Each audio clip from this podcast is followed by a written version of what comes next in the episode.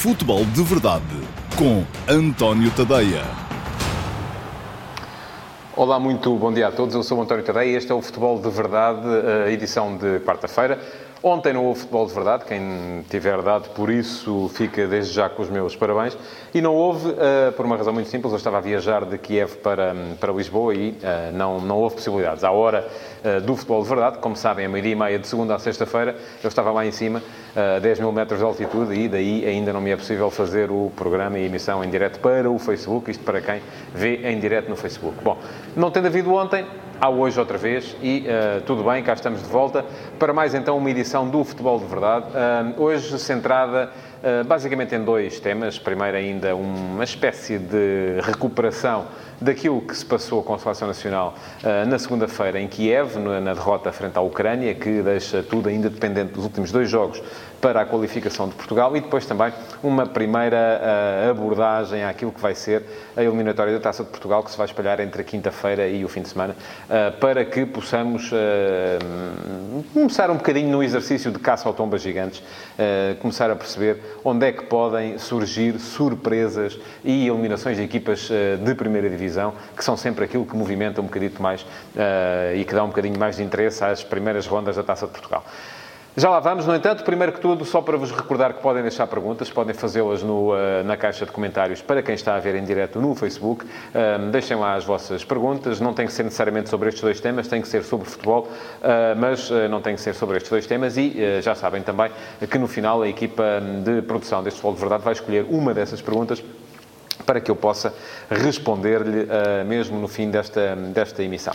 Vamos começar pela Seleção Nacional, então. A Seleção Nacional perdeu, uh, perdeu com a Ucrânia. É o terceiro jogo competitivo que Fernando Santos perde desde que uh, entrou em funções, e já foi há cinco anos. Eu volto a recordar, Portugal perdeu contra a Suíça no apuramento do Campeonato do Mundo 2018, contra o Uruguai no próprio Campeonato do Mundo 2018 e agora contra a Ucrânia no apuramento para o Campeonato da Europa de 2020.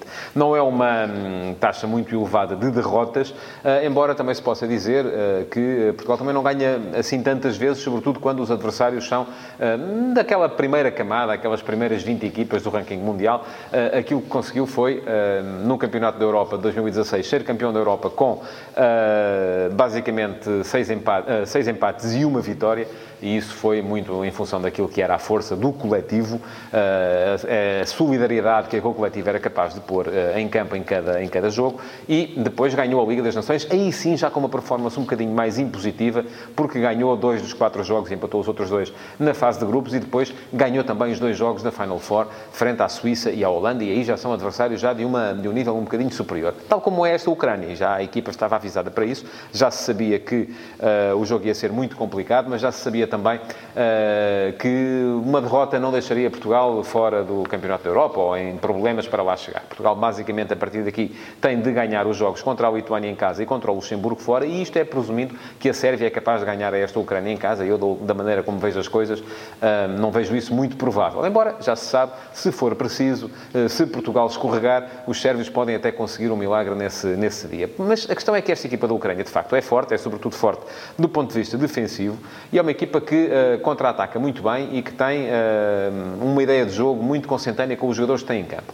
Em contrapartida, eu vi, uh, sobretudo nas redes sociais e nos comentários que fizeram ao, ao, meu artigo, aos meus dois artigos que eu escrevi a seguir ao jogo, vi muita gente a queixar-se dos mesmos de sempre.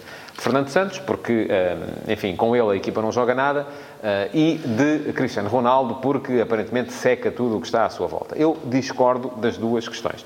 E discordo por uma razão muito simples. É verdade que com, este, com estes jogadores que Portugal tem, Uh, e tem ali jogadores, já não é só Ronaldo, já há muito mais gente, já há uma, um lote de segundas figuras que poderiam perfeitamente ser primeiras figuras numa série de seleções europeias. Com estes jogadores, Portugal tinha a obrigação de, do ponto de vista coletivo, render mais, do ponto de vista ofensivo, render mais. Não digo que não, isso é uma verdade. Alega o selecionador que não tem tempo para preparar. Os jogadores, cada um vem com uma ideia de jogo dos seus clubes e depois, quando chegam à seleção, o espaço de seleção é sempre tão reduzido que se torna difícil uh, fazer daquilo uma equipa. É verdade, difícil, mas não impossível. E aí reforço, já deveria esta equipa de Portugal jogar mais e a culpa que eu vejo de Fernando Santos é que ele muda muito. Muda muito e há muita gente que até diz o contrário. Ah, para é que convocam 24 jogadores se depois jogam sempre os mesmos, 12 ou 13? Bom, a questão aqui, a mudança não é tanto em, em termos de nomes, é mais uma mudança em termos de, uh, de ideia de jogo, de sistema tático e aquilo que se viu neste jogo da Ucrânia foi claramente um sistema tático inadequado para uh, as exigências do jogo. Portugal estava com o meio campo muito interior, uh, com uh, três homens da frente que não eram eficazes em termos de pressão e depois ficavam muito longe da equipa e isto já se está a ver, não é? Se nós pusermos o retângulo de jogo, fica aqui um buraco e fica aqui outro buraco nas faixas laterais, entre os três avançados que não pressionavam e os laterais lá atrás. e isto foi por aí quase sempre que a Ucrânia foi sendo capaz de superar Portugal. Mesmo assim, Portugal poderia perfeitamente ter ganho o jogo, eh, teve situações de perigo e ocasiões de golo mais do que suficientes para isso, esbarrou num Piatov soberbo, o guarda-redes da Ucrânia esteve muito bem, e uh, também em alguma infelicidade na finalização, porque com aquilo que Portugal rematou deveria ter marcado mais do que aquele golo único, o gol 700 de Cristiano Ronaldo, uh, numa grande penalidade. E aí, é aí que muita gente depois vem criticar o capitão, dizer que ah, se a equipa não estivesse sempre a jogar para ele, se os jogadores não estivessem sempre obcecados com a ideia de fazer brilhar Cristiano Ronaldo. E a questão é que eu acho que isso já não é verdade. Já houve uma altura em que era assim, em que se via na equipa, olhem, por exemplo, 2016 era assim. Uh, no Campeonato da Europa 2016, Portugal ganhou com uma equipa que a primeira coisa que cada jogador fazia quando recebia a bola era olhar onde é que está o Cristiano Ronaldo para eu lhe poder dar a bola e para ele resolver. Hoje eu acho que já não é assim. E essa uh, fase de grupos da Liga das Nações serviu muito para isso, porque Portugal jogou os quatro jogos contra Polónia e Itália sem Cristiano Ronaldo e uh, aquilo que se viu uh, foi uma equipa, até do ponto de vista coletivo, mais harmoniosa do que tem sido ultimamente. Também os jogos tinham outra carga de responsabilidade, uh, mas uma equipa que permitiu a esse lote de segundas figuras, de jogadores que aparecem na poderiam aparecer na sombra, mas que aparecem a seguir a Cristiano Ronaldo, cresceram muito em termos de uh, estatuto dentro da seleção. E hoje já não se vê isso, felizmente, porque isso também não era positivo. Hoje aquilo que se vê é uma equipa cheia de jogadores que sentem que podem ser eles próprios a resolver. Agora, é preciso também pôr um travão nisto, porque aquilo que se viu na Ucrânia foi um lote de jogadores que achavam todos que eram capazes de resolver sozinhos. E aí é que falta a tal questão um, do equilíbrio coletivo e uh, de uma ideia de jogo que, que permita que a equipa um, consiga consiga, enfim, coordenar-se melhor e uh, dar mais possibilidades de brilho aos jogadores e aos indiscutíveis talentos que tem. Uh, é esse o trabalho que falta fazer, que Fernando Santos vai ter de fazer Uh, não sei se nos próximos jogos, já se apenas depois, quando houver mais tempo, uma, uma, uma concentração maior antes do próprio do Campeonato da Europa, porque, tal como a Seleção Nacional, eu também estou convencido que Portugal vai estar no Campeonato da Europa. Enfim, também vos digo, se Portugal não ganhar em casa à Lituânia e fora ao Luxemburgo, então não vai para o Campeonato da Europa fazer rigorosamente coisa nenhuma, porque estes são dois adversários, já não digo do fundo, do fundo, do fundo, porque aí estão outras equipas, aquelas que apanham aos 8 e aos 9 de cada vez, mas são dois adversários perfeitamente ao alcance de qualquer equipa das primeiras 25 uh, eh, do ranking europeu. Uh, portanto, são dois jogos para ganhar e são dois jogos que Portugal, em princípio, também vai ganhar. Ponto final no tema Seleção Nacional. Há de voltar o tema lá para novembro, quando a equipa voltar a encontrar-se, então, para esses dois jogos. E vamos então olhar para aquilo que vai ser a eliminatória deste fim de semana da Taça de Portugal, a primeira em que entram as equipas de primeira divisão. E aí, aquilo que toda a gente imediatamente uh, pensa, enfim, os adeptos dos grandes pensam, uh, será que o meu clube vai ganhar, será que o meu clube vai passar? E é normal que pensem assim, mas uh, se quisermos abrir um bocadinho mais o ângulo da fotografia, aquilo que toda a gente pensa é, será que vamos ter tombas gigantes? O que é o Tombas Gigantes? É uma equipa que seja capaz de, vinda de um escalão inferior, ganhar a uma equipa de um escalão superior. Primeiro, deixem-me dizer que concordo em absoluto com uh, a, a regulamentação que obriga as equipas da primeira divisão a jogarem fora de casa nesta ronda. Acho muito bem. Podem dizer, ah, mas os estádios, muitos deles não têm condições e as equipas, inclusive, vão fazer os jogos noutro sítio, não jogam nos seus próprios estádios. Isso acho mal. Acho que uh, deveria ser permitido uh, que o futebol de primeira, que o futebol dos grandes, fosse levado até às localidades onde jogam equipas da segunda, agora chama-se do, do Campeonato Nacional uh, de Séniores, e até algumas equipas, eventualmente, do Campeonato Distrital que estejam ainda em prova neste momento, um, seria muito interessante levar até lá o futebol de primeira divisão, porque essa gente tem também a aspiração de poder ver esse tipo de futebol ao vivo e era bom que pudesse vê-lo. Não acontecendo isso, aquilo que uh, temos ainda assim é positivo, porque vai uh, levar a que as equipas da primeira divisão vão jogar em estádios onde regularmente não aparecem. E, olhando para isto, então, vem a tal questão dos tombas gigantes. Ao longo da história houve várias equipas, enfim, os grandes não é muito normal que acabem por ser derrotados por equipas de, de, de escalões inferior. Uh, aconteceu algumas vezes. Eu, uh, enfim, há uma que é histórica, que foi aquele Sporting dos cinco violinos, ainda nos anos 50, foi eliminado pelo Tirsense. Isso uh, conta-se nos livros de história do futebol. Mais recentemente, há alguns casos. O Benfica, que perdeu em casa com o Gondomar, e isso custou, na altura, o lugar a Josualdo Ferreira. já que falámos de Fernando Santos, Fernando Santos teve dois casos destes. Perdeu em casa com o Flóculo Porto, um, pelo Flóculo Porto, perdeu com o Torriense, e depois no Sporting perdeu com o Vitória Futebol Clube, na altura em que o Vitória estava na segunda divisão.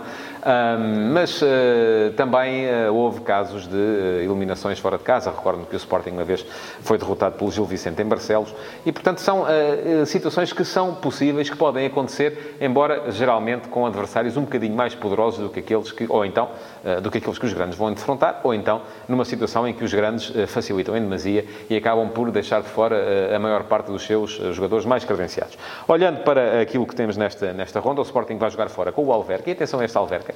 O Alverca é uma equipa que está muito bem classificada, está em segundo lugar no, no grupo D do Campeonato Nacional de Séniores, não perdeu um único jogo ainda esta época e, portanto, é uma equipa que pode perfeitamente discutir o jogo uh, empolgada, com o Sporting ao qual faltem algumas figura, figuras principais, pode perfeitamente discutir o jogo uh, e uh, o Sporting vai ter que ser naturalmente muito rigoroso para conseguir levar de vencida este adversário que, ao que parece, está a querer regressar àquilo que foi nos anos 90 do século passado, isto é, uma equipa de primeira divisão. O Benfica um, tem uma tarefa aparentemente mais difícil, mas uh, veremos depois na prática se é assim ou não. Vai jogar fora com uma equipa da segunda Liga, com o Cova da Piedade, embora o Cova da Piedade seja uma equipa que não está assim tão uh, bem no seu campeonato. Já não, não ganha um jogo de Liga desde 31 de agosto, precisamente quando recebeu o Benfica B, uh, e isto significa que uh, os últimos dois jogos em casa os perdeu. Foram com o Feirense e com o Casa Pia e não marcou golos nem num nem no outro. Portanto, uh, é uma equipa que tem uh, alguns jogadores interessantes, alguns jogadores com passado no futebol português e algum presente também, naturalmente. Estou a pensar, neste caso, até no Edinho, que já foi internacional e que está lá. mas é uma equipa que, à partida, a não ser que o Benfica aí está facilite também, dificilmente terá condições para levar o jogo de vencida. E o mesmo pode dizer-se do Coimbrões, que vai receber o Flóculo Porto. O Coimbrões está também no Campeonato Nacional de Séniores, não está tão bem como o Alverca, está a meio da tabela do Grupo B, não me parece que seja uma equipa também em condições para poder eliminar o Futebol Porto. Portanto, temos aqui logo, à partida, o caso dos três grandes, que não me parece que seria uma surpresa monstruosa se fossem eles a ser tombados, se fossem eles os gigantes a ser tombados nesta eliminatória. Portanto, vai ser preciso olhar para outros jogos e eu selecionei aqui um lote de uh, sete jogos onde eventualmente poderemos ter surpresa. Vou dizer, o Loltano Passos de Ferreira o Loltano é terceiro do grupo D uh, do Campeonato Nacional de Séniores. É uma equipa que está muito bem no seu campeonato e o Passos de Ferreira não está tão bem assim. O Pepe entrou há pouco tempo, já teve agora tempo para trabalhar com os seus jogadores e, ao contrário daquilo que acontece nos grandes, esta pausa para as seleções não lhe tirou grande parte do plantel. Portanto, ele teve tempo para trabalhar, para passar uma ideia de jogo. Acredito que o Passos de Ferreira possa melhorar, mas ainda assim vai ter uma dura tarefa pela frente. Depois, uh, ainda falando em equipas de Campeonato Nacional de Séniores, o Farense Desportivo das Aves. Aqui eu acho que a coisa vai ser muito 50-50. O Farense um, aliás, o Farense está na segunda liga, portanto não, não, não, não, não é. Mas aqui sim acho que há, uma boa, há um bom potencial um, de surpresa, porque o Farense está muito bem na segunda liga, está a lutar pela subida à primeira divisão uh, e o Desportivo das Aves não está, uh, de facto, a, a, passar um grande período. Há mais jogos uh, e eu, à partida, selecionei aqui mais um como equipa do, do Campeonato Nacional de Séniores, o Beira-Mar Marítimo, porque o Marítimo não está assim tão bem. O Beira-Mar está bem no grupo C, é segundo classificado, está também a lutar pela subida à segunda liga e ao futebol profissional e, portanto, pode perfeitamente também fazer sombra a uma equipa de primeira divisão. Depois, é claro, temos os jogos em que as equipas de primeira vão jogar fora com equipas da segunda liga e aí as coisas vão ser duras. Penafiel Gil Vicente, Feirense Tondela, o tal Farense Desportivo das Aves que eu já falei há pouco, e ainda o Académica Portimonense e o Desportivo de Chaves Boa Vista, são jogos onde poderemos eventualmente vir a ter surpresas. Mas veremos, os jogos vão começar amanhã, o primeiro é o Alverca Sporting, e vão durar até domingo. Vamos então passar às perguntas do dia. Um, e uh, pergunta-me o Artur Domingues. Olá, Artur, muito bom dia. Não acha que o jogo contra a Ucrânia foi encarado um pouco com ânimo leve? É, também achei que houve um pouco de egoísmo por parte de alguns jogadores que preferem atirar ao golo do que servir os colegas mais bem posicionados. Olha, eu acho que sim às duas questões. Uh, Pareceu-me que Portugal não estava preparado para aquilo que ia enfrentar pela frente. E isso percebeu-se uh, no tal equívoco tático que a equipa apresentou de início e que foi depois forçada a corrigir, só que quando corrigiu já, já estava a perder por 2 a 0. Um, e depois, pareceu-me também que sim, que houve algum egoísmo, mas eu não diria tanto no momento de atirar ao golo. Eu acho que quem atirou ao golo fez bem em atirar. Eu digo mais é no momento de criar, no momento em que a bola entra no último terço, em que, uh, nas poucas vezes que Portugal conseguiu triangular, nas poucas vezes em que conseguiu trocar a bola, criou situações de perigo, quando na maior parte das vezes não era isso que acontecia. O que acontecia era uh, um jogador a pegar na bola e a tentar driblar sozinho uh, toda a equipa adversária e por aí é que as coisas de facto não, não iam chegar lá nunca. Por acaso, houve uma vez que até podiam ter chegado, foi quando o Bernardo Silva veio da direita para o meio e chutou, mas depois uh, teve o azar, ele e o João Félix, de a bola bater no companheiro da equipa em vez de ir para a baliza e ainda por cima Félix estava fora de jogo. Portanto, uh, acho que sim, acho que houve egoísmo, acho que sim, acho que o jogo foi encarado com ânimo leve, uh, mas, enfim, é um jogo que já lá está, já foi, Portugal perdeu, já não vale a pena agora também muito pensar nisso, a não ser para chamar a atenção dos jogadores e do selecionador daquilo que correu menos bem. Chegamos então ao fim deste Futebol de Verdade de hoje. não se esqueça de reagir, de pôr like, de uh, comentar, de partilhar. Volto a insistir, é muito importante que partilhem uh, este vídeo para que os vossos amigos nas redes sociais possam vê-lo também. Uh, e, além disso, tenho para vos dizer que o Futebol de Verdade está em podcast e que pode subscrever o podcast em qualquer dos fornecedores de podcast que tem no seu telemóvel para depois poder receber a notificação e poder ouvir este programa no carro, no trânsito, quando for a caminho de casa. Muito obrigado por terem estado desse lado e até amanhã. Futebol de Verdade, em direto de segunda a sexta-feira, às 12h30, no Facebook de António Tadeia.